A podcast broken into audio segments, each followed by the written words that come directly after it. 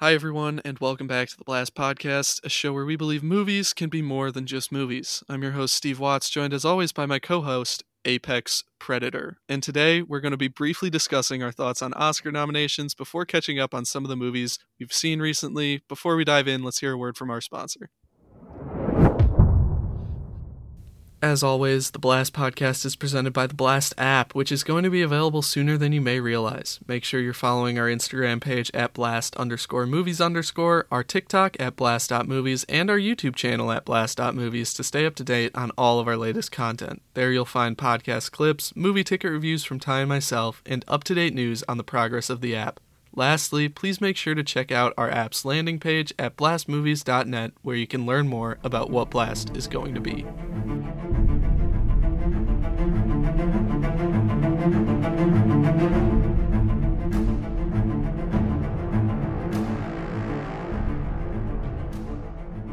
All right, Ty. So, Oscar nominations came out fairly recently, and I know you're kind of an Oscars hater. So, the first thing I wanted to talk about is some of our issues, I think, collectively with the Oscars. I wrote a huge newspaper piece um, a couple of years back for Wesleyan to just absolutely lambaste them for their judgment calls. But I think the biggest thing for me that that I hate the Oscars for is that it has so much influence over what people see when there are so many clearly better movies out there. Um, I, like, do you feel the same way? Yeah, it's just it's the same manufactured nonsense every year. You look at the best picture noms, you've seen 3 of them. The rest of your like top 20 of the year don't come close. The wrong people are nominated for the wrong awards. I don't know if it's all on the Oscars per se, but they have the power in this this situation where average Joe will trust the Oscars as opposed to a couple dorks like us and miss out on some deep cuts, you know, like a like a Godzilla minus one. Exactly. And I I kind of had a realization recently. I the, the Oscars never really get it right. So I was at a Christmas party um, this year, and the the family pulled out Outburst, and one of them was the last 10 best picture winners. I think I named two of them. I could not name like I didn't think of Coda, I didn't think of Green Book. All of these movies are just so like made exactly for the Oscars that it feels like that's their kind of identity. Like is an Oscar movie a genre? It's it's its own beast. Like look at a movie like Maestro. It probably won't win, but that's the archetype a lot of these winners. Just a two and a half hour technically flawless movie that I'll forget in a day and a half. It's really boring, and I wouldn't recommend it to 95% of the population. Mank. yeah, I won't even watch Mank. I won't do it. There's a lot of winners, like like you said. I I just won't get to them. They look boring, but they fit this mold that seems to somehow work still in 2024. I, I completely agree and the the biggest backlash of this year's oscars because there is always something that people get upset about is the barbie situation so those of you who don't know barbie was nominated for eight oscars but uh, margot robbie did not get a nod for um, best actress and greta gerwig did not get a nod for best director ty i want your thoughts this is just a bunch of casuals making a big deal out of nothing if any other movie had eight Oscar noms, it, it would that would be such a groundbreaking success. This is just people on socials looking for clicks, looking for attention. Sure.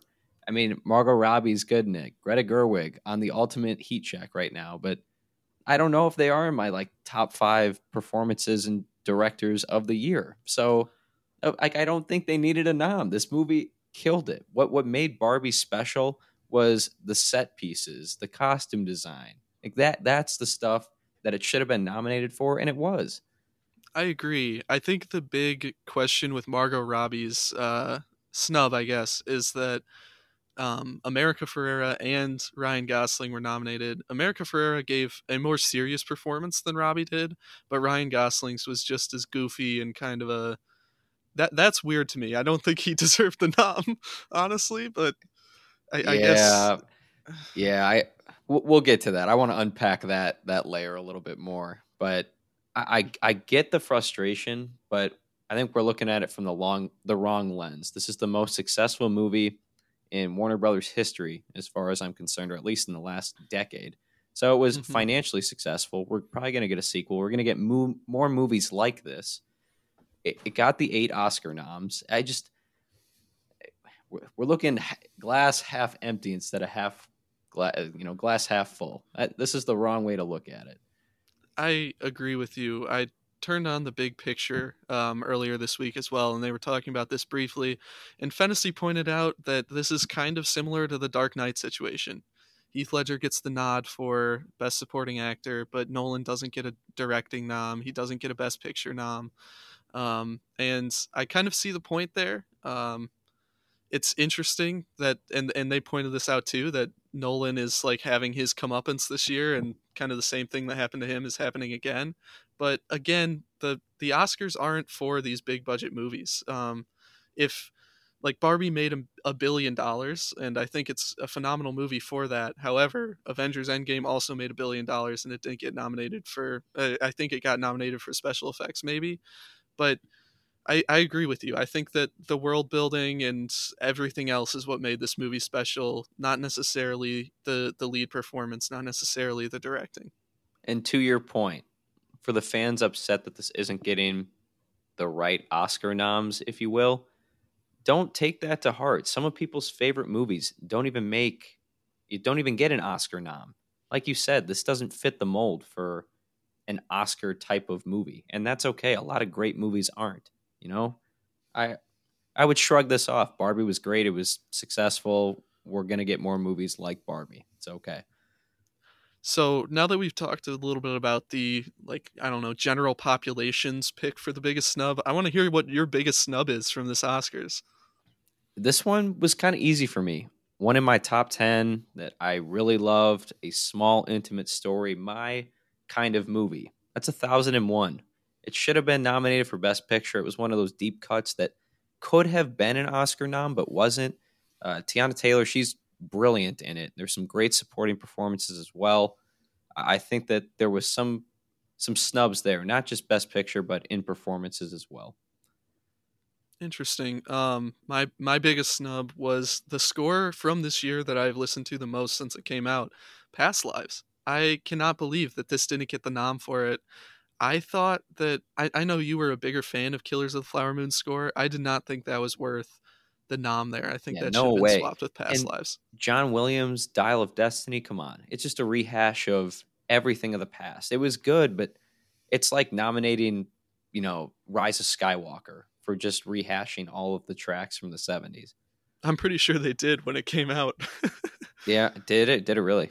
I believe. Um, one of the worst movies to ever be nominated for an Oscar. Um, Disgusting. Now that Uh, we've another got the, snub- the negatives, too. Um, well, not really a snub. That's why I didn't put it on my list. But Mission Impossible: Dead Reckoning was my most played soundtrack of the year. I don't believe it got a nomination. Poor Lorne probably could have. Um, and th- and that's one where it is the what seventh movie in the franchise, and I feel like that uh, who composes those movies? Lorne Balfe. I think he brought some new stuff to the table for this one, so a little surprising. Um, he'll, he'll get his flowers eventually. He's very talented. He's kind of like Ludwig, where you give it like one more year, or maybe like a Nolan movie. He could he could get some buzz. Interesting. Um, what is the thing you were most excited to see um, this Oscars? You already brought it up, and this is a half joke because I'm not sure he deserved a nomination. Way too corny of a performance, but Ryan Gosling's making fun of Sigmas getting the Oscar nomination, just the Sigmas being recognized. I think that was the most exciting thing for the year. Not in like a hooray, but in a in a comical, ironic way. It was just it put a smile on my face. The Sigmas won. I actually have been thinking about this a lot recently. Um, it, just because you said hooray, why did the Oscars get rid of that like fan voted like stand up and cheer moment of the year or whatever? I Is don't- it because the Snyder Cut won or? I think it is. I, I really think it is because of all the like the the bot votes, if that was real. Mhm. So Fair I don't enough. know. What what do you think wins that this year? That's what I'm trying to think of. Like there hasn't really been any big like exciting moments. Maybe when uh when Jackie Chan comes res- comes and rescues the Teenage Mutant Ninja Turtles. Like, yeah, I'm trying to think. I mean, all of the chalk picks. I don't know if they're stand up and cheer moments, but like Tom Cruise doing the motorcycle stunt, the the atomic bomb going off, like the detonation scene, some Mhm. cool scene from Spider Verse you could pick out of you know 25 of them. Maybe Miguel's entrance. I I don't know. Spider Verse, though, I feel like it as, as much as we both love it, it was kind of a sad movie. Like, I don't, I didn't find myself really like being that excited many times. Yeah, it's because all these you know there's no more uppity up MCU movies to root for. They all suck. Fair. Um, my my biggest excitement is from a movie I haven't seen yet. I'm going to see this tomorrow. American Fiction. Sterling K. Brown, our boy, got nominated for Best Supporting Actor. If he wins, I will be over the moon. He's got to be in my top five favorite actors right now. Just a, a stand up guy and always just a standout performance in everything he does. Anytime he pops up on my TikTok, if I see a movie he's coming out in, American Fiction, also on my list because of Sterling Brown. Mhm. Um, he's just he's a great dude and he's a great actor. Nothing more Um, to say. I'm very excited to see that. Uh, Jeffrey Wright also got nominated for Best Actor. I'm very excited about that too. The last uh, little category I have for you here, though, is what's what's your biggest disappointment? What did you see in these Oscar noms that made you sigh? no different than any other year, but still worth addressing. The fact that when I look up the Oscar nominations for Best Picture, a movie as special as Across the Spider Verse doesn't get the nom. Yes, I know it's it's probably going to win Best Animated Feature, but it just feels wrong to separate live action from animation. We've we've gone down this rabbit hole so many times where those movies can still be just as special and impactful, and we're we're beyond the idea of animated movies just being for kids. I think people have finally started to realize that that's not the case. And a movie like Spider Verse should get its flowers and get a chance to knock off something like an Oppenheimer in the Best Picture race. I would have loved to see it. Um, it's bold of you to assume that it's going to beat out Elemental, though, for that for that Best Animated Picture. Oh my gosh, give me a break. Pixar, hopefully Inside Out 2 is good, man. This is just, they have been on a quite the run of stinkers lately.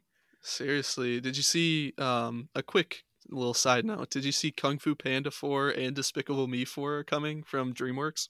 Oh, yeah. A rehash from the past. I hope they're both great. I really do.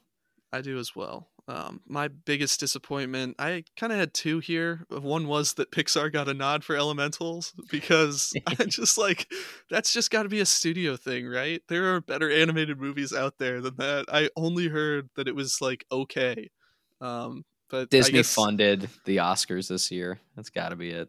it was kind of a a slow year for animated uh, pictures, though. Maybe like I remember seeing the the Ruby Gillman Teenage Kraken thing for however many months in in theaters. Did you? Yeah. see that? No, all I can think about right now is Spider Verse and The Boy and the Heron. Those are the two that come Yeah. to mind. Obviously, Elemental and and Wish. Don't forget about Wish. Jesus. Um, the the real biggest disappointment for me though is the lack of access to to the short films. So I'm I'm gonna bring up something from our past here. Uh, last New Year's, you clowned me uh, quite a bit because it was either my third or second favorite movie of the year was a 22 minute short film called Letter to a Pig. This movie is now up for the best animated short film at the Oscars, and your take has aged horribly. But back then you said, nobody knows how to find this movie. How did you see it? And I said, well, I was working for Facets. I got some festival access to this film, and it was great. Now I look up Letter to a Pig, and it is an Oscar nominated film, and I can't find anywhere to watch it. Like, this this sucks. Um, I've I've looked for a lot of short films recently from when I was working at Facets um, last time on their selection committee, and all of these movies like they you can find the trailer for them and you can see them at, at a locked password on Vimeo, but you can't actually have any access to, to seeing these. And I feel like it's a no brainer for like Amazon to come in and be like a one dollar rental even for since it's uh, only a twenty minute movie. right. Even if you don't do the like the one dollar rental route, and you know, let's let's look at it from a different lens. There are so many streaming platforms that are going to die. Netflix is going to take down a lot of these smaller services. Why doesn't a a Peacock or a Tubi or just one of these one-offs that need to hang on for dear life but find a new new niche, you know? Go go go attack the short film route and and be a resource for dorks like us that want to tap into a just as good art form as a full length feature film. Exactly. Um, my sister actually reached out. Last year, we went and saw all five Oscar animated shorts at the Music Box. They had played like a special program of it. And she said she saw the Oscar nominees dropped and she was looking for it on the schedule, and they haven't announced one yet. But she's like looking forward to going again. And so, even the casual moviegoers, if they see these short films, I feel like it really reaches them. Um, and it's a shame that that we don't have easy access. Just got to give everyone a fair shake. It will be be very interesting to see if that changes in the future. Maybe like a Criterion picks it up. I don't I don't know. I don't know what the angle is. Maybe it's a financial thing for some of these companies, but that's just a frustrating thing, hard to get past. Agreed. Um, all right, if you're if you're ready to dive into some of the things we've watched, I didn't put all of mine on here because I've seen 29 movies because it's the 29th day of the year. I'm trying to keep on my movie a day track this uh this time. But let's hear your first highlight.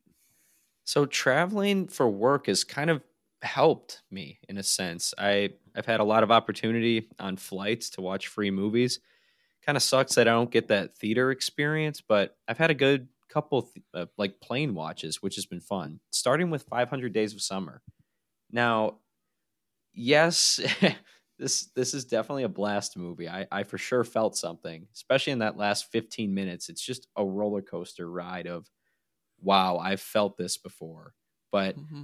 I, I've seen it from different lenses where I feel like Summer or I feel like JGL's character. And I have these these feelings of sadness, but also joy. I catch myself laughing at all the right beats. But I vividly will always remember the last two scenes where the two of them are sitting on the bench and she drops the bomb on him that I wanted basically I wanted to marry this guy and I knew because it was something that I wasn't sure with you ever. Just an ultimate gut punch. Yeah. You know, leaves leaves you choked up and then immediately jumps to him giving that new girl a fair shake and it just leaves you feeling good that he's he's back out there and he's going to find the one that he thought summer was. So special watch, but being on a plane kind of tainted it. I'll give it a blast grade of let's say a C plus. I like it. Um, this is a blast movie for me as well because the expectations versus reality scene absolutely just tore me to shreds um, emotionally and also uh, inspired me in writing. Um, not many of our listeners know because this is really just an exclusive thing, but I wrote a short film a couple of years ago. It was produced uh, last spring by Illinois Wesleyan's uh, wonderful film department, and it was like kind of switching back and forth between that split screen style between two kind of alternate timelines of of what could have happened before a breakup. How about that? That's where it came, that's where it came from. Yes, and sadly, I could not find it in the script. I was looking like a for forever to try and see like how did they write this in a, in a screenplay format. Um, I I had to talk to my professor, and we found like some middle ground on on a way, but it was very difficult to write. Kind of hard to keep track of what was happening on the left side and the right side of some of those scenes, and making sure that it was appropriately timed so that like one scene didn't end earlier, obviously but a, a very good movie and one that is very special to me for that reason. All I could think about this whole time watching 500, 500 Days of Summer, this cute story about love is wow. This director really he's really onto something. Maybe he should uh maybe he should make a couple Spider-Man movies that is like such an amazing take and the romance that's why the romance is so present in those movies that's the driving force of, of, of the spider-man films and that's why people don't like them but I'm going to steal the show here for a second and talk about kind of a triple watch real quick. So, I have been on the hunt to see Scooby Doo on Zombie Island for probably six months because everyone says it's the best one. Um, and I, I keep on looking, and it's on Boomerang Plus, which like, why, do, why the fuck cut. would I pay for Deep Boomerang cut. Plus? Um, but I ended up forking over the money to see this one, and I think I'm gonna keep this subscription for a little while on Prime. It's pretty, it's pretty cool. Um, I I have a question for you. Do you like it in movies or shows that kind of deal with the paranormal, like Scooby Doo does, where every every like little thing can be explained down to science and stuff like that? Or do you like it when the skeptics are wrong and it does really turn out to be supernatural? Ooh. Oh, it depends on the story. I just watched a show called The Outsider where everything is Ben Mendelsohn. Yeah, he's great in it. By the way, love it. it. Yeah, yeah, I've seen it. I don't know how I liked the way that story played out. If that answers your question, I think I prefer when stuff is left up to a mystery. You can't explain it. Okay, I I think I like that. For Scooby Doo on Zombie Island, I don't want to dive too far into spoilers, but it is revealed that it is like paranormal, like uh, black magic type of stuff. Uh, this takes place in New Orleans, which is a city that's very special to me, and for that reason, I, I think all of these are blast movies. Um, just because they they brought me back to different times in my life. Zombie Island brought me back to the band trip uh, to New Orleans, which was one of the best times of my life, um, despite the conflicts that occurred there. The the next one I watched though was Where's My Mummy? And this is a blast movie because it took me straight back to the moment that I saw this on opening night when it premiered on Cartoon Network as a kid. I will never forget this watch experience. I received a Captain Rex helmet Lego set from uh, Morgan's dad for Christmas, and I built that while I watched Scooby Doo and Where's My Money Mummy and it was one of the most cathartic experiences I've had in probably the last five years. Nothing better. There's always those. You know what's funny? Uh, Kingdom of the Crystal Skull is kind of a blast movie, not because of the movie. It sucked, and I remember it being bad. But I'll always remember buying a like a hundred and ten dollar Lego set that I only half put together because I was too lazy to complete it. Like I was missing a piece. Like oh so, there's God. like there's always like some weird weird tie-in with movies that make it a blast movie that have nothing to do with the movie itself. So there are the last um, movie I want to touch on very briefly. This I, I don't think this is a blast movie. Um, this is the Scooby Doo Project. Have you seen this? No, I saw it on your letterbox. It looks like a Blair Witch Project ripoff.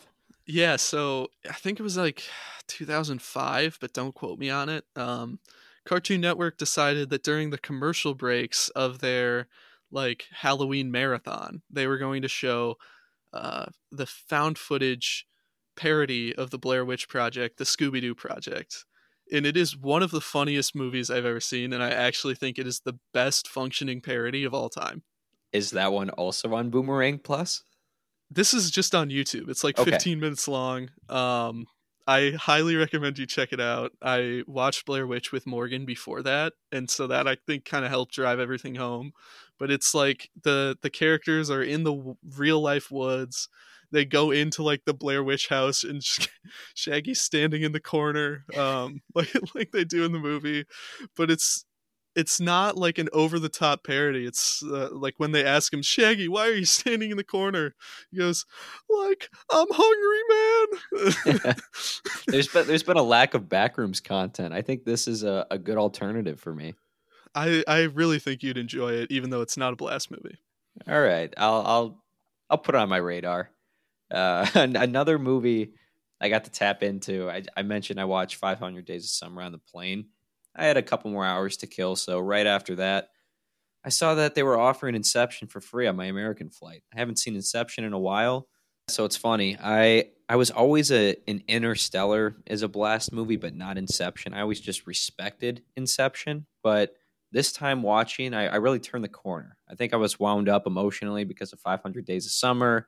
It's a little bit in the feels, so Dom and Mal's unraveling of their relationship and what truly happened kind of ripped me to shreds this time, but that wasn't the only reason. You know, th- those feelings weren't the only reason it's a blast movie. I just I found myself smiling so much. I I love the revolving hallway scene, and that was something I always respected, but it just put a smile on my face to see something like that and just see this world that Nolan built and just it made me feel good. It made me feel like, wow, this is what a original story feels like. I can't wait to show my kid this movie. It just it was a special watch even for being on a plane.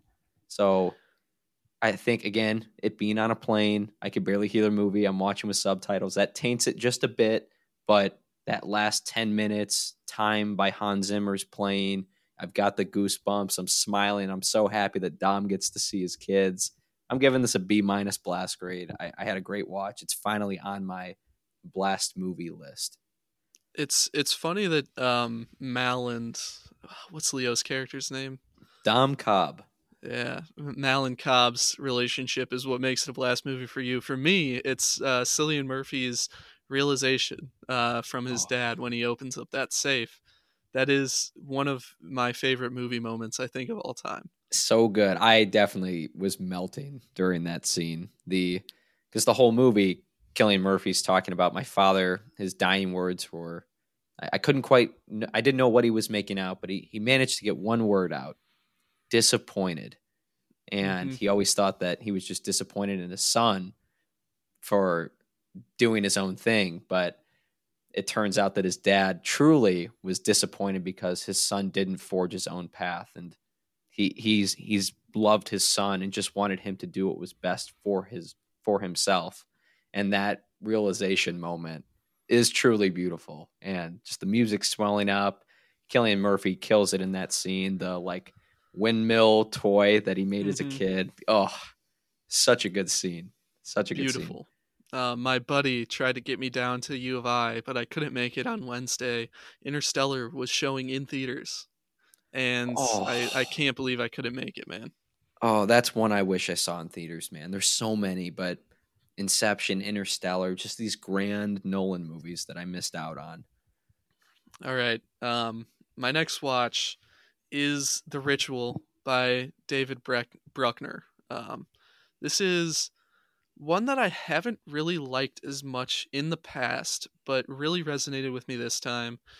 For the listeners who don't know, I recently lost my best friend, and the ritual starts with a very horrifying scene, arguably the the scariest of the movie, where this guy walks into a liquor store with his best friend, and he uh, the the main character is hiding behind a shelf while his friend gets uh, shot because won't give his wedding ring up um, during the robbery.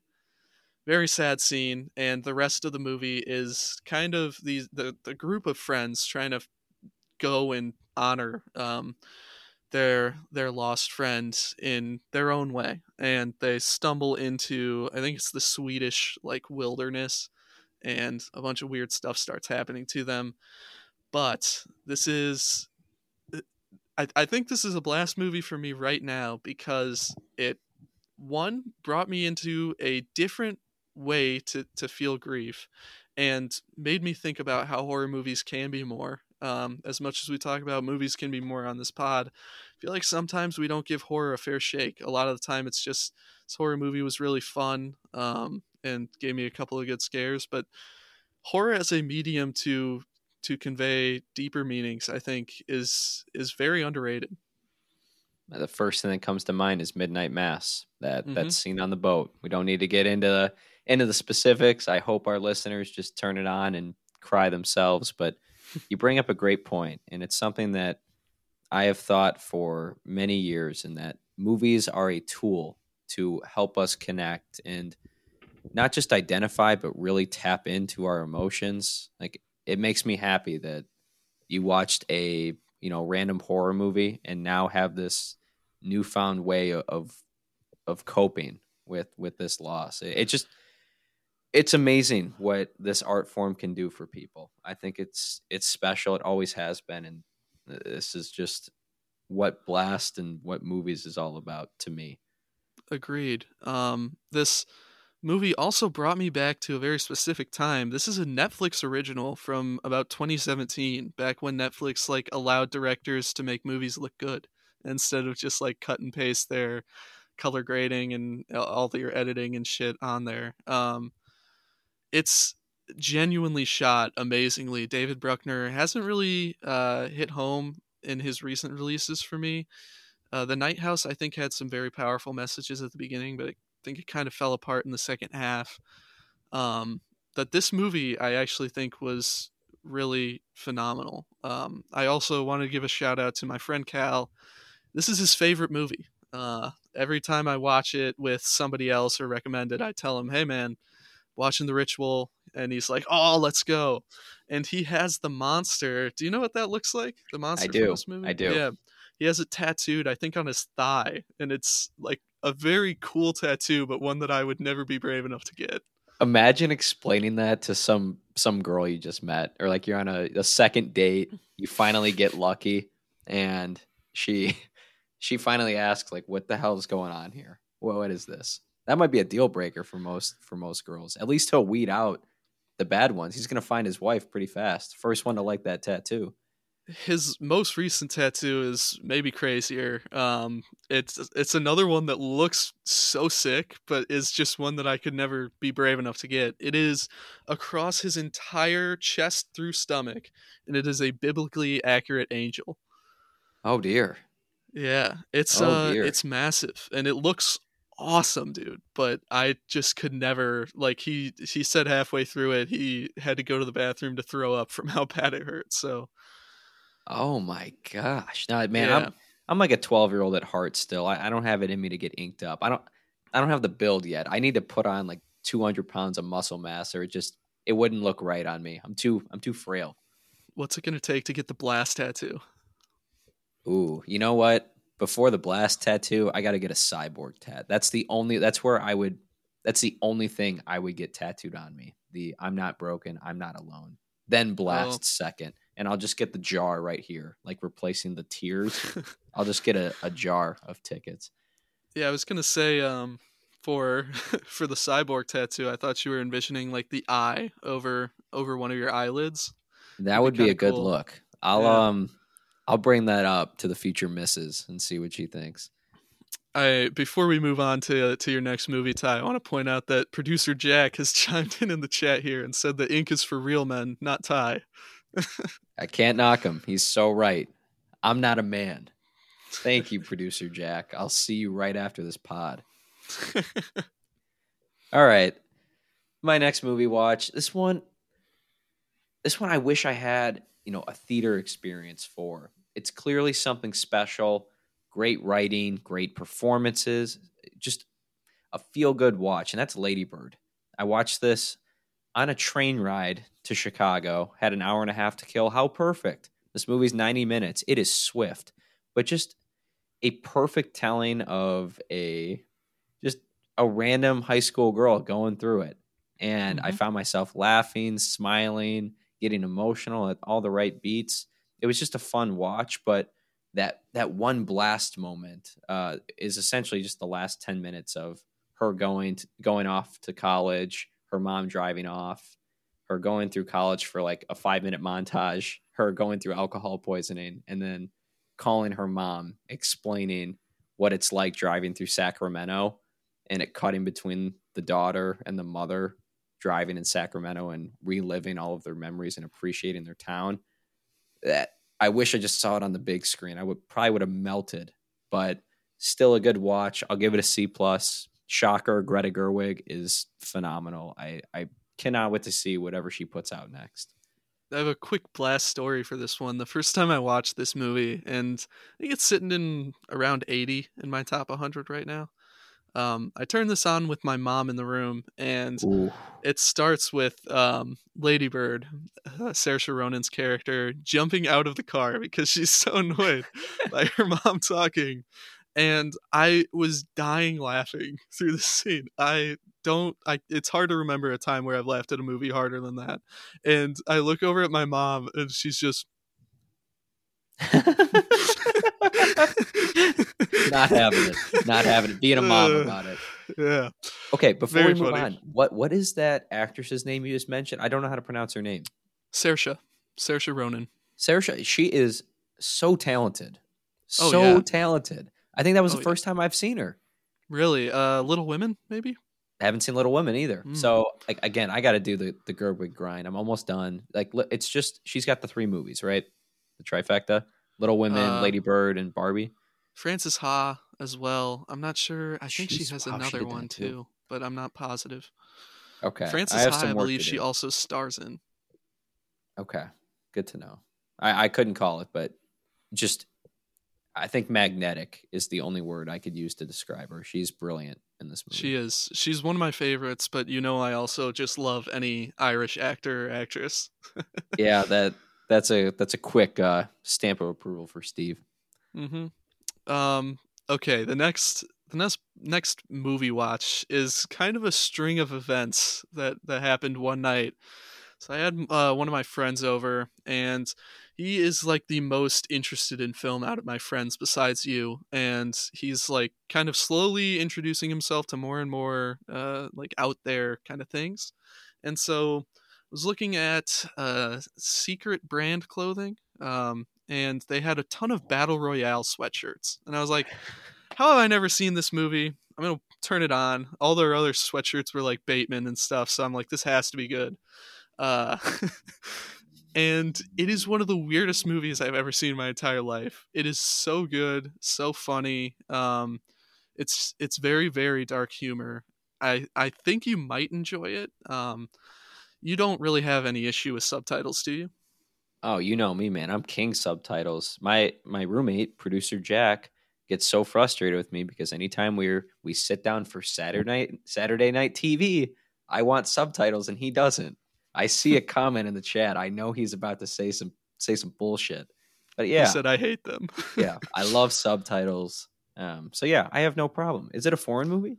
It is, yeah. It's from Japan, I believe. Yeah, Japan. Um, the concept is uh, that this, like, the Japanese overpopulation and stuff kind of forced the government into making a law for uh, this, like, uh, to put one class of students into a battle royale competition. And it's very strange. It is. I, I, I don't know. I mean, without this movie, we probably don't get Fortnite. So uh, You you beat me by two seconds. I wanted to ask that question. What came first, the chicken or the egg? Uh, Battle Royale or Fortnite? yeah, this came out in 2000, so I believe Perfect. it also inspired the Hunger Games, um, which then in turn inspired PUBG and Fortnite and all that. Um, very interesting watch, though. I don't know if it's a blast movie. I, I don't think I really learned anything from it. I definitely didn't feel anything, but it was just a very fun watch. Um, however, later in the night, uh, me and my buddy we were slightly inebriated, and he's like, "Let's watch Mad Max Fury Road." I'm like, "Okay." Have you seen this? You know what's funny? No, I haven't. I haven't And- either. No way. Wow. No. Okay, so you're not gonna like guilt me for it.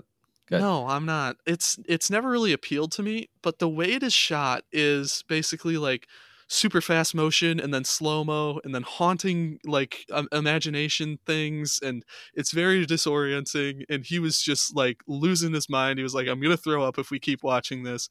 Let's change it. What do you think he suggests to change it to? Oh gosh, everything everywhere. Cowboys and aliens. Even better. it is one of the funniest movies I've ever seen in my life. Um, Harrison Ford gives, I think, the greatest line delivery I've ever seen.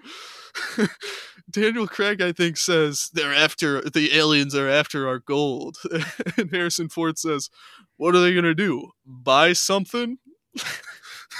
Thanks, Jon Favreau. Thanks. Is is this the one where Daniel Craig has like a full on hand cannon that he Mhm. stole from the aliens? Oh, yeah, this is an all time classic. This is I It's think this is approaching my top ten of all time.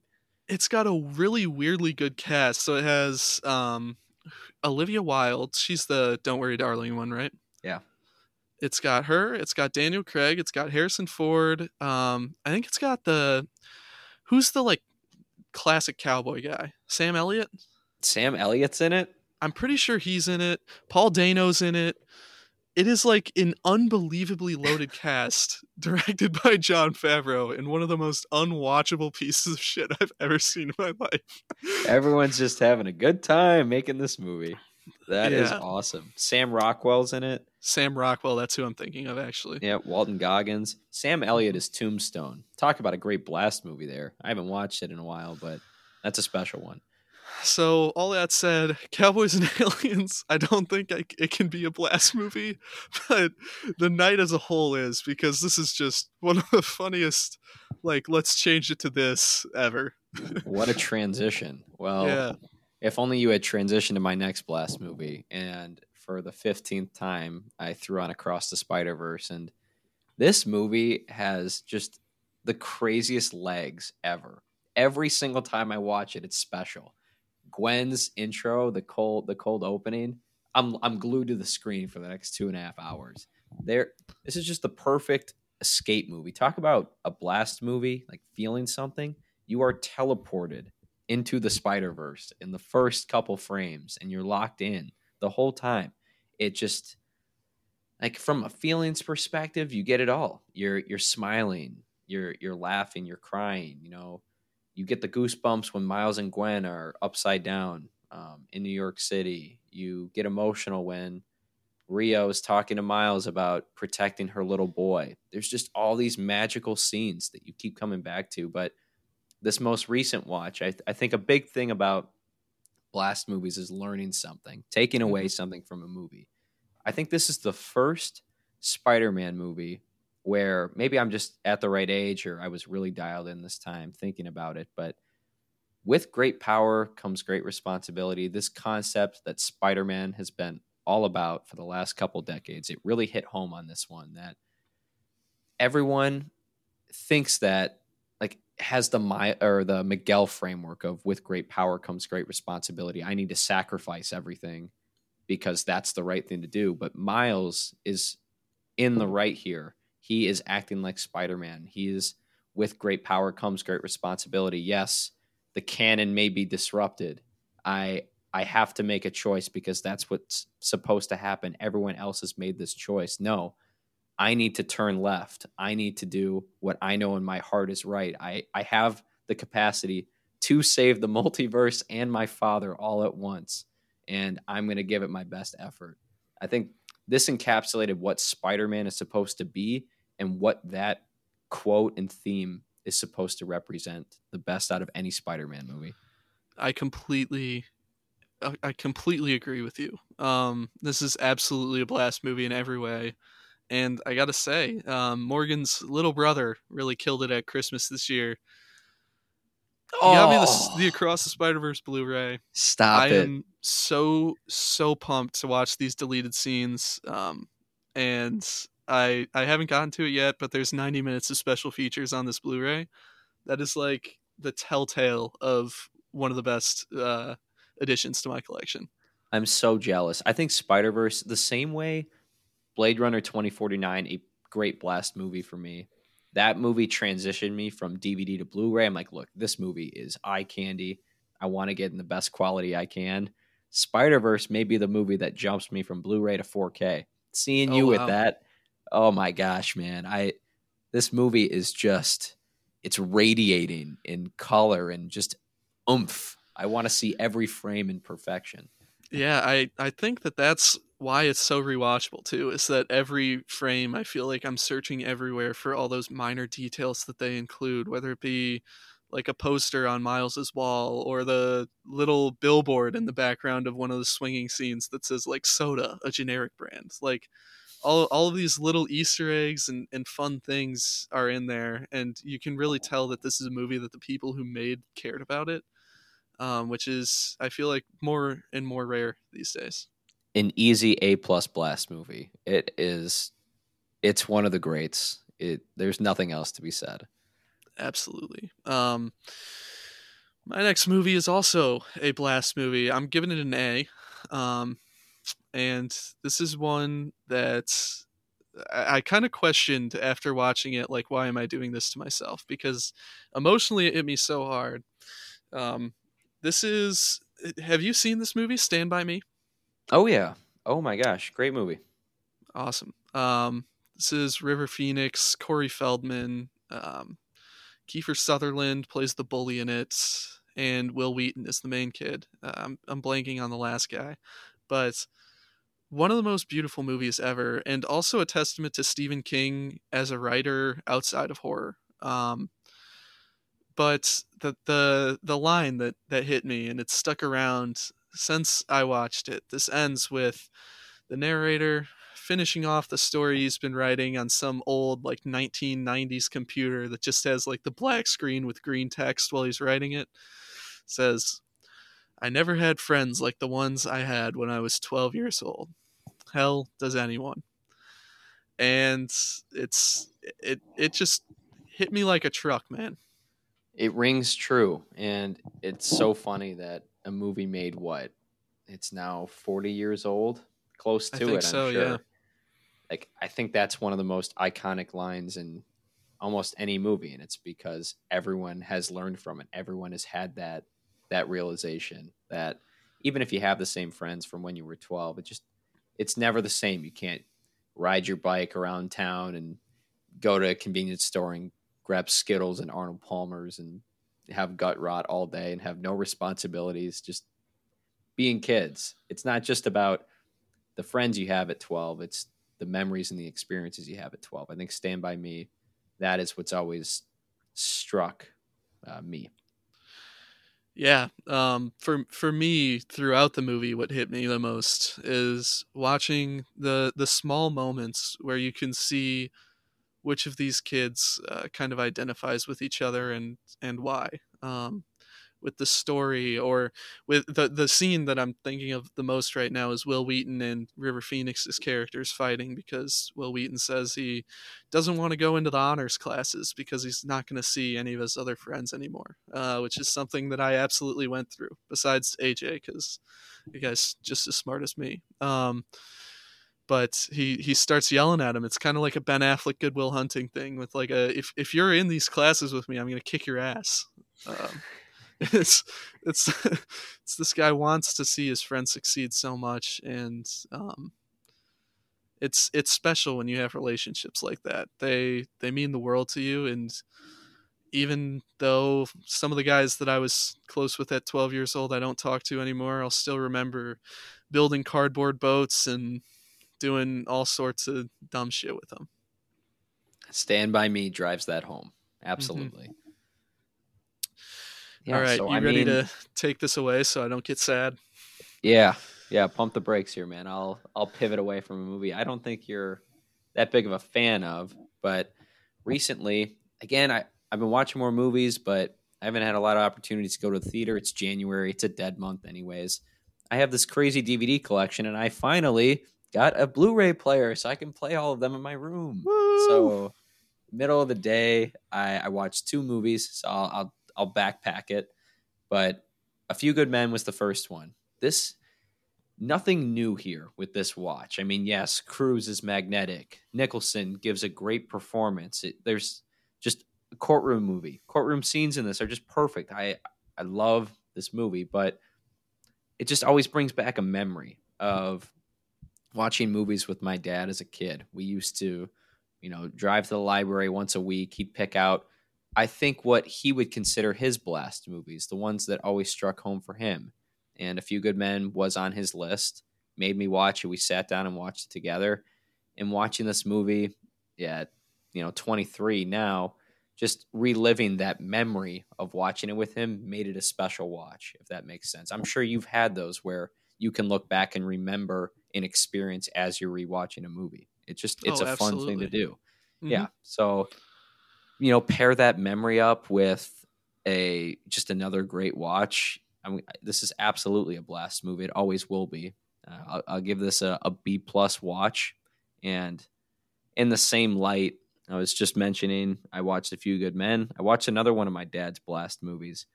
That's Rounders. For anyone that's Ooh. listened to this pod, I have just the greatest story with this movie. I just mentioned that my dad used to go to the library with me and find movies. And you know, usually when they're on the shelf, that those are the ones you pick out of. But he was so adamant that we watch Rounders. It was like, dude, this is one of my favorite movies, all time rewatchable. Before the concept of the rewatchables in that pod, he was talking about like, dude, if this movie was on, you you would just sit down and watch the rest. It's one of those. Got to watch it. Didn't have it at either one of the library locations in our hometown. So when we got to the second location and they didn't have it, he had them request it to be sent to the the the library. It came in like two and a half, three weeks later. It didn't have the original case. It looked like one of those fake cases you would get at GameStop, like a used used Yeah, one with like a black and gray cover. Put it on. It was just at the time I didn't really appreciate it because I was proud I was no older than 12 years old. What the fuck is poker? I don't understand why Mike lost this hand with his full house. I don't understand. Mhm. But now, as I get older, I play poker with my buddies all the time. This movie just keeps evolving. You know, I pair it up with this memory of watching with my dad, but now I can pair it up with memories of watching with my roommates or all my buddies on Thursday night poker. Like, all right, we're starting. I'm firing up rounders. Let's let's have a great time. It just this movie will forever be a blast movie. It doesn't matter where I'm watching it. I'll always tie it back to those memories. All right, I, I don't want to get too dark on you here because I left this movie off of my my selection for a reason. But uh, one of the Letterboxd reviews I posted recently actually got a few likes, and it was on a ghost story for a similar reason. And all I said was the best movies change with us, and I think you're doing a great job of summarizing that.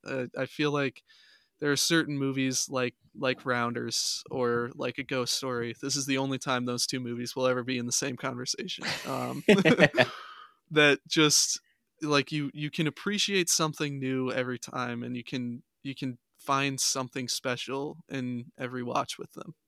Yeah, it's not even just that too of like peeling back the layers. It's also as you get older, go through more life experiences, you can you can peel back the layers that you didn't know about when you Mhm. were younger. It wasn't that you weren't attentive, it was just you didn't dive into those you, you didn't have a way to connect. You didn't have a way to peel back, you know?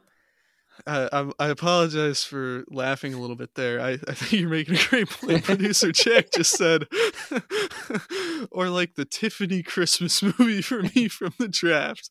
Yeah. And Jack, to clarify, we are not talking about peeling back those types of layers. Um, Uh, come All on, right. producer. oh We- god. We're we're getting deep here, and he's talking about. I mean, gosh, who were the the smoke shows he were talking about in that movie? I have no idea who they were. It was Just- Zoey Deutch and oh, he's he knows. Yep, off, he's got it. rip. He's got it. He's got it on deck. Unbelievable. Um, my next my next watch, I have to give a quick fuck you to Ty for, um, because this is a cure for wellness. Is this a blast movie? no, though I'll never forget it. Uh, so throughout the like year and a half that we've been doing this pod, Ty has often told me about this one time that he watched A Cure for Wellness with his girlfriend in high school, and how it's an unforgettable experience for him, and it's totally a blast movie. So I figured that that meant it was a good movie to watch with your girlfriend. I put it on with Morgan on Saturday night, I think it was, and just watched her like horrors un- unfold.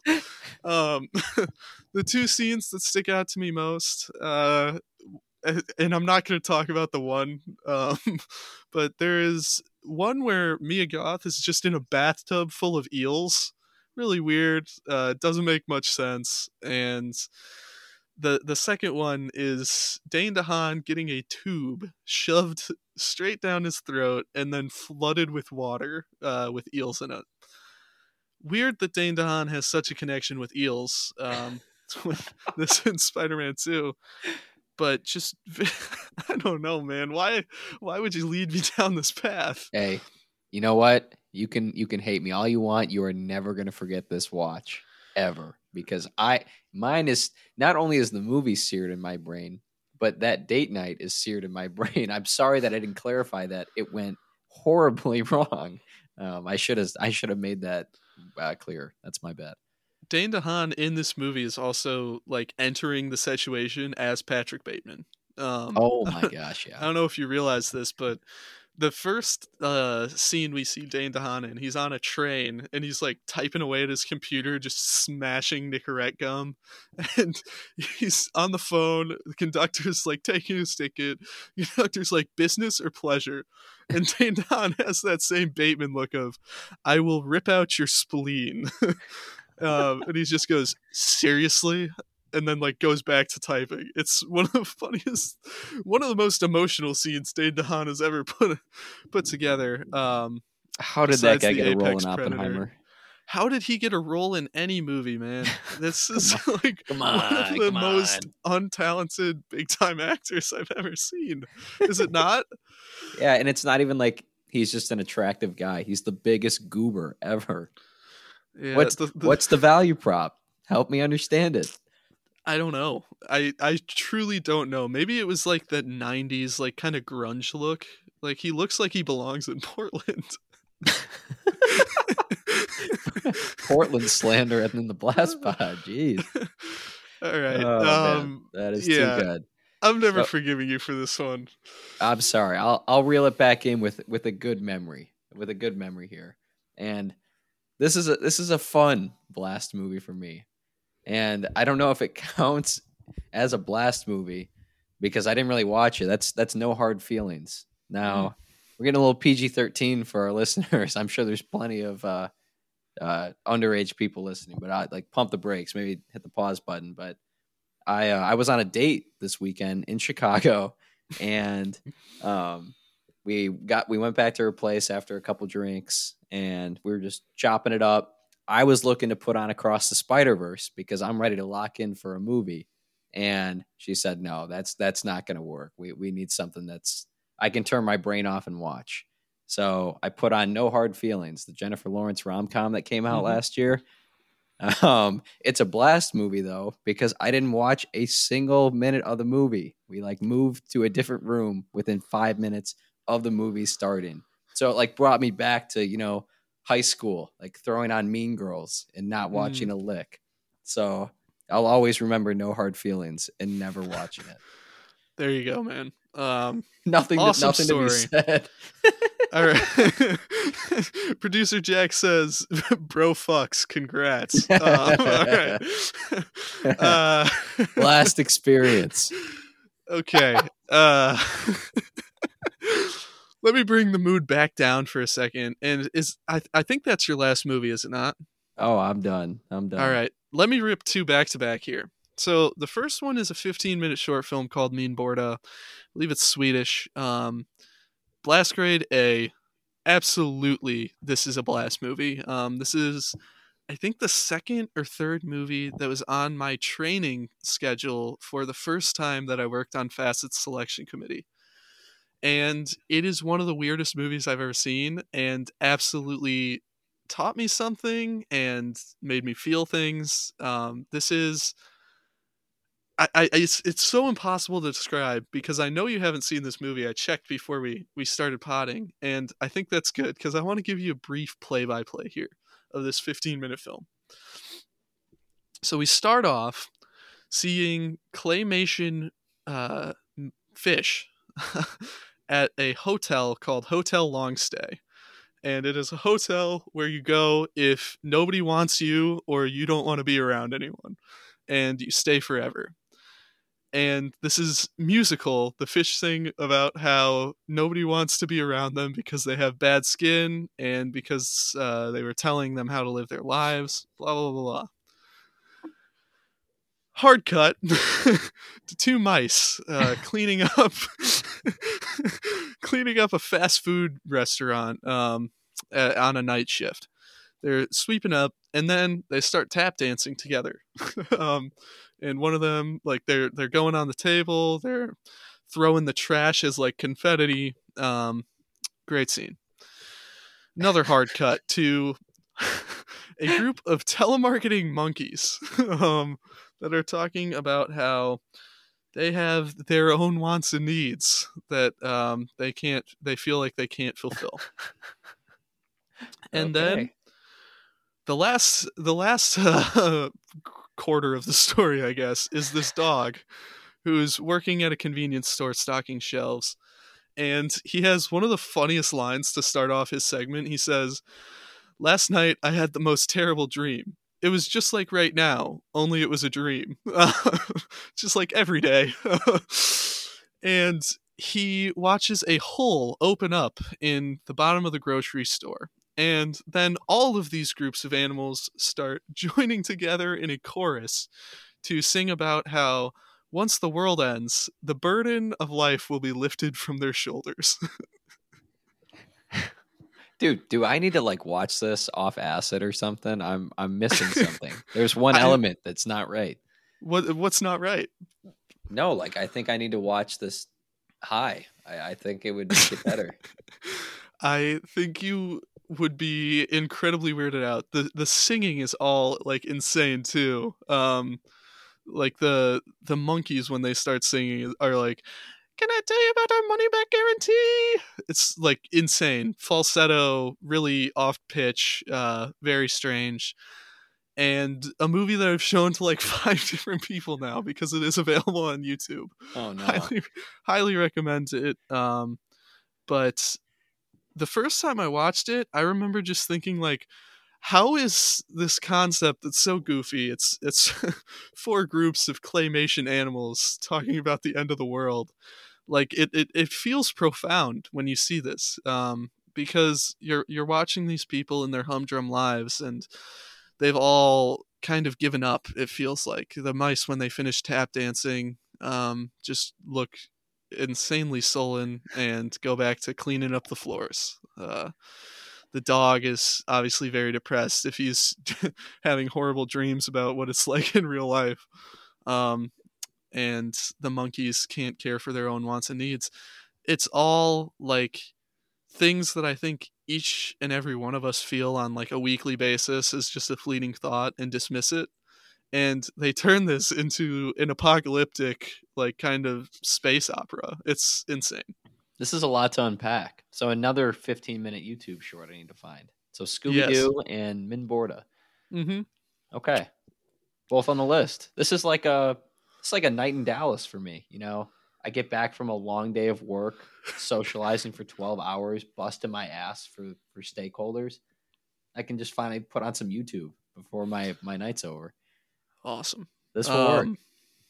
All right. And the last thing I wanted to talk about on this pod, I went a little out of order to avoid it so we could save it for last, is that Morgan and I watched Empire Strikes Back, Return of the Jedi, and the entire sequel trilogy, rounding out her first Star Wars saga watch. Um, she actually went back and rewatched episode three on her own when I was. Uh, when she went back to school, and I was very happy about that. But I don't think I need to explain why Star Wars is a blast movie, do I? Or like I think you can just, you know, put a period at the end of the sentence. It yeah. is a blast movie. Call it a it day. It is. Uh, this is an A plus and an A plus watch uh, through. But I wanted to to share Morgan's ranking with you because I don't know how you're gonna feel about it. So Oh no. Coming in at last place and we watched um episode two through nine, including Rogue One, uh, but we skipped Phantom Menace and Solo. Uh, starting at number nine, we have Rise of Skywalker. We both agree this is the worst one, correct? A hundred percent disgusting. Then number eight is Last Jedi.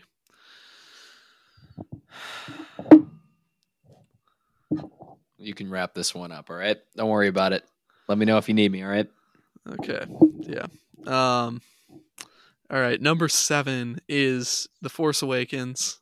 Ty has now turned his camera off for those who are listening. He has put his mic down and turned his camera off. He's given up because he can't accept that The Last Jedi, although a fairly decent standalone movie with okay moments at times, is one of the worst crimes to ever happen to a franchise we both love. Um, coming in at number seven is The Force Awakens. Um, and Ty, if you're still listening, I'm not sure if you are.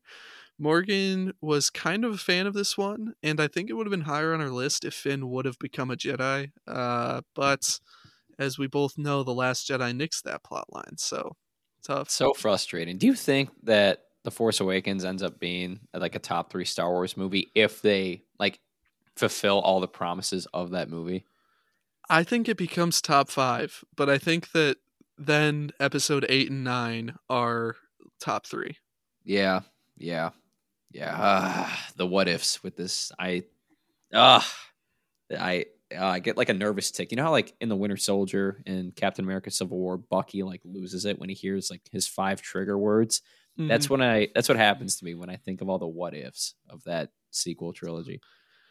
It's really a shame. And I mentioned this briefly. I did want to get your take on it because we talked a little bit, but I think The Last Jedi got overly hated when it came out because of the Luke stuff, when in reality, the problems in this movie are all Finn and Rose related. I think that Correct. the side plots, um, including everything with Holdo, just make kind of no sense and feel like just a big time waster in a movie that's already a little too long.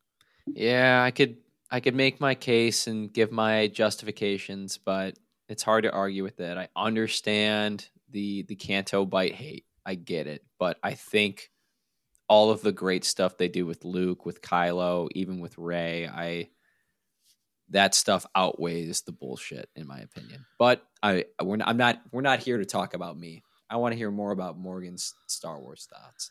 Um, I I did not mention the Last Jedi. Her favorite part was the Porgs, and her least favorite part, I think, was Leia coming back. Um, and I think that's partially because I did explain to her after the movie that uh, Carrie Fisher had died by the time the movie came out, and again, that just feels like one of the strangest decisions of all time. Um, to have her come back instead of having a meaningful death there. Uh, but like, oh, that's we we just need to. You know what? I, I'll sit here and talk for like forty minutes. But can you blame Rian Johnson for like how shitty would that have been to be like, hey, Carrie Fisher died. Let's just write her off in post production. Like, but the moment I think works. Like in general, I don't think she should have been in the movie after that, anyways. Um, like I the think... moment of watching Kylo fail to pull the trigger to kill his mom and then having the tie fighter come through and kill her instead i think could have been a huge like that that's the moment that's missing for me in kylo turning kind of to the light side is is that pain that he would have felt but she survives through it and it feels like it takes a lot of the meaning away. Here's my counter. I i, I like that take though. It works for kylo's arc but we wouldn't get a Luke and Leia moment it later in the movie. So, and I think that's one of the better scenes in the movie is when they finally reunite. Hmm. Because we never got Luke and Han. I'm glad that we got Luke and Leia before Luke passed on. That's my only that's my only counter. I get it. Okay. Um, we just need to have a Star Wars pod and actually like oh, yeah. fully discuss our thoughts on all these movies because we have a lot of them. Um, Coming in at number six is A New Hope. Uh, this one was kind of underwhelming for her. I think because we had started with the prequels in Rogue One and the special effects kind of turned her off afterwards. Star Wars as a er, like the the first one as a as a movie itself, I think works fairly well, but is it does kind of pale in the comparison to the others. Yeah, I I've never been a New Hope guy. I mean, okay, I've respected A New Hope but I've never been able to like watch it and be like, this is this is fucking awesome. I don't get mm-hmm. I get that with Empire, I get that with Jedi. I was never a New Hope guy. There's one moment in A New Hope that has always stuck out to me, and that is Luke looking at the binary sunset. I think that's one of the best scenes in Star Wars.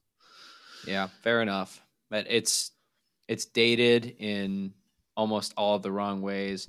I think there's there's a couple scenes too that don't quite make sense. I think they they hint towards a Luke and Leia, you know, maybe love story at times. Mm-hmm. It gets a little uncomfy, but they bring that back in Empire. So I, I don't know. There's just I could nitpick it, but I respect A New Hope. I don't feel like dunking on it. All right. After that, at number five, the middle spot, we have Rogue One. I think this is the last of the ones that she wasn't a huge fan of. Um, and I'm surprised by it. I would have thought she would have liked Rogue One more. Um, I still think you need to rewatch that to to revisit it, but she just didn't really connect with the characters. Um, and I think that not seeing this movie for the first time and watching Darth Vader come onto the big screen for the first time in your life also has a big impact on your rating of this movie. Agreed. I mean that I didn't love Rogue One when it came out, but that's a that was a top three Star Wars movie instantly. Like you mm-hmm. left the theater and was like, okay, that might be the coolest thing I've ever seen. Yep, exactly. So, um, I get it. After that, we have Empire Strikes Back. This one underwhelmed her a little bit because uh, she knew that Vader was Luke's father. Obviously, everybody does but she really loved the AT-ATs because she said they looked like funny machine dogs. Um, and I think she it, it, was cool to watch her uh, round out the original trilogy because to start off she really hated Han, and by the time we got to Force Awakens, she was like devastated, and it's a testament to how much growth he goes through in Episode five and six. That's um, an, that's an awesome story. Like I wish we'll have to do a deeper dive into this because like there's nothing better than showing someone Star Wars and watching them grow with the characters the same way you did or having the same reactions that you did. That's that's special. I noticed you haven't said Attack of the Clones yet, so I'm sure she made your fucking day when she said she liked that movie. I can't believe it. Uh, yeah, number three is Attack of the Clones. Um, this is high even by my standards. Um, but I, when I texted this this list to Jake, uh, he said that Morgan must have a crush on Natalie Portman, and he can't blame her. And I feel that. I think she just liked the romance aspects of it. Um, she had a good time laughing at some of it. This is also probably the biggest role Yoda has, I think, in a movie. Um, she was a big fan of him. She, I don't know. I, I, I think this one just really tickled her fancy. I guess I don't. I, I there's not much of an explanation for it. Yeah, I mean, I'm glad she's happy. I mean this this hovers around that that bottom spot with Rise of the Sky Rise of Skywalker for me. But, uh, yeah. Anyway, whatever floats your boat. Um, coming in at number two though is one of your favorites, Return of the Jedi. I am so Damn glad right. she loved this movie, and the reason is because she didn't know the twists of Return of the Jedi. Whoa, really? So she went in not knowing that, and spoiler alert for anybody who hasn't seen this movie from 1983, she went in not knowing that Vader was going to die or that Vader was going to save Luke. Um, oh my gosh, some of the best Star Wars. I just got goosebumps. Imagine like not knowing that.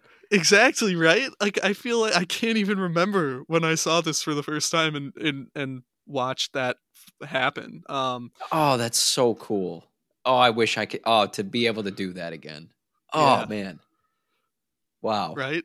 That's yeah, so cool. It's, it's awesome. Um, she loved the "I'm a Jedi" like my father before me, as we all do. It's and... the best. It, that is that is my. I'm putting it in. I'm locking it in. That is my number one favorite Star Wars scene ever. When Luke rages on Vader and stops himself. It's the best scene in Star Wars. I think it's top three. Um, oh, so behind Binary Sunset and one from her number one pick, which I'm sure you've all figured out by now, is Revenge of the Sith.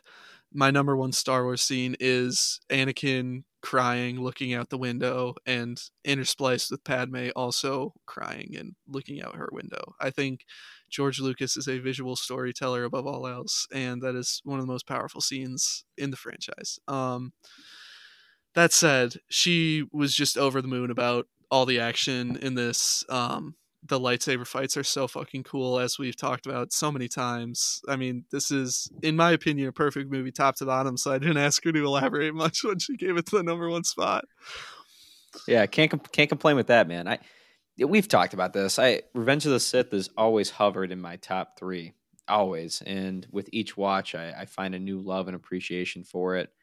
It's so funny that these prequels, as corny as they are, they just have evolved into something special. I it's been so fun to see them have just a crazy comeback story.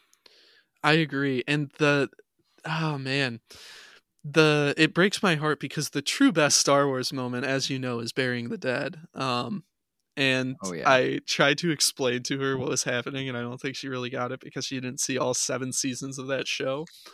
But oh my god, I want to rewatch that every night. It is so powerful. That um, I think I mean, I still remember like watching it that final episode, like staying up till two in the morning, like on my up on my bunk, like loft bed, my mm-hmm. room back at home, like eyes bleeding because it's so late, and just realizing like, wow, 25 minutes left of my childhood, and it's phenomenal. May 4th, 2020. Um, good soldiers follow orders. This is like the the blast moment for us, I think. Um, I always send you when it gets to May 4th, I send you the the like POV. It's May 4th, 2020. And it's at 2 a.m. and everybody's watching. I remember I had two AP tests the next day and I was still staying up to watch this so because I it. couldn't wait. Yeah. So worth it. You made the right call. Uh, Star Wars is very special. And I did make one last comment here that it was very special to watch it with somebody for the first time and also um, watch somebody not really see how the fans have corrupted such a such a wonderful thing and and made it so toxic uh, which unfortunately it seems like the MCU is heading down that route I'm sure everything is with the age of the internet let's keep these fans away from A24 the last of a dying religion please um all right thank you all for listening to this episode of the Blast Podcast. We hope you had as much fun with this one as we did. Uh, be sure to check out our website for all our latest content news at blastmovies.net, as well as our Instagram at blast underscore movies underscore and our TikTok at blast.movies for podcast clips and more content. We'll catch you all next week.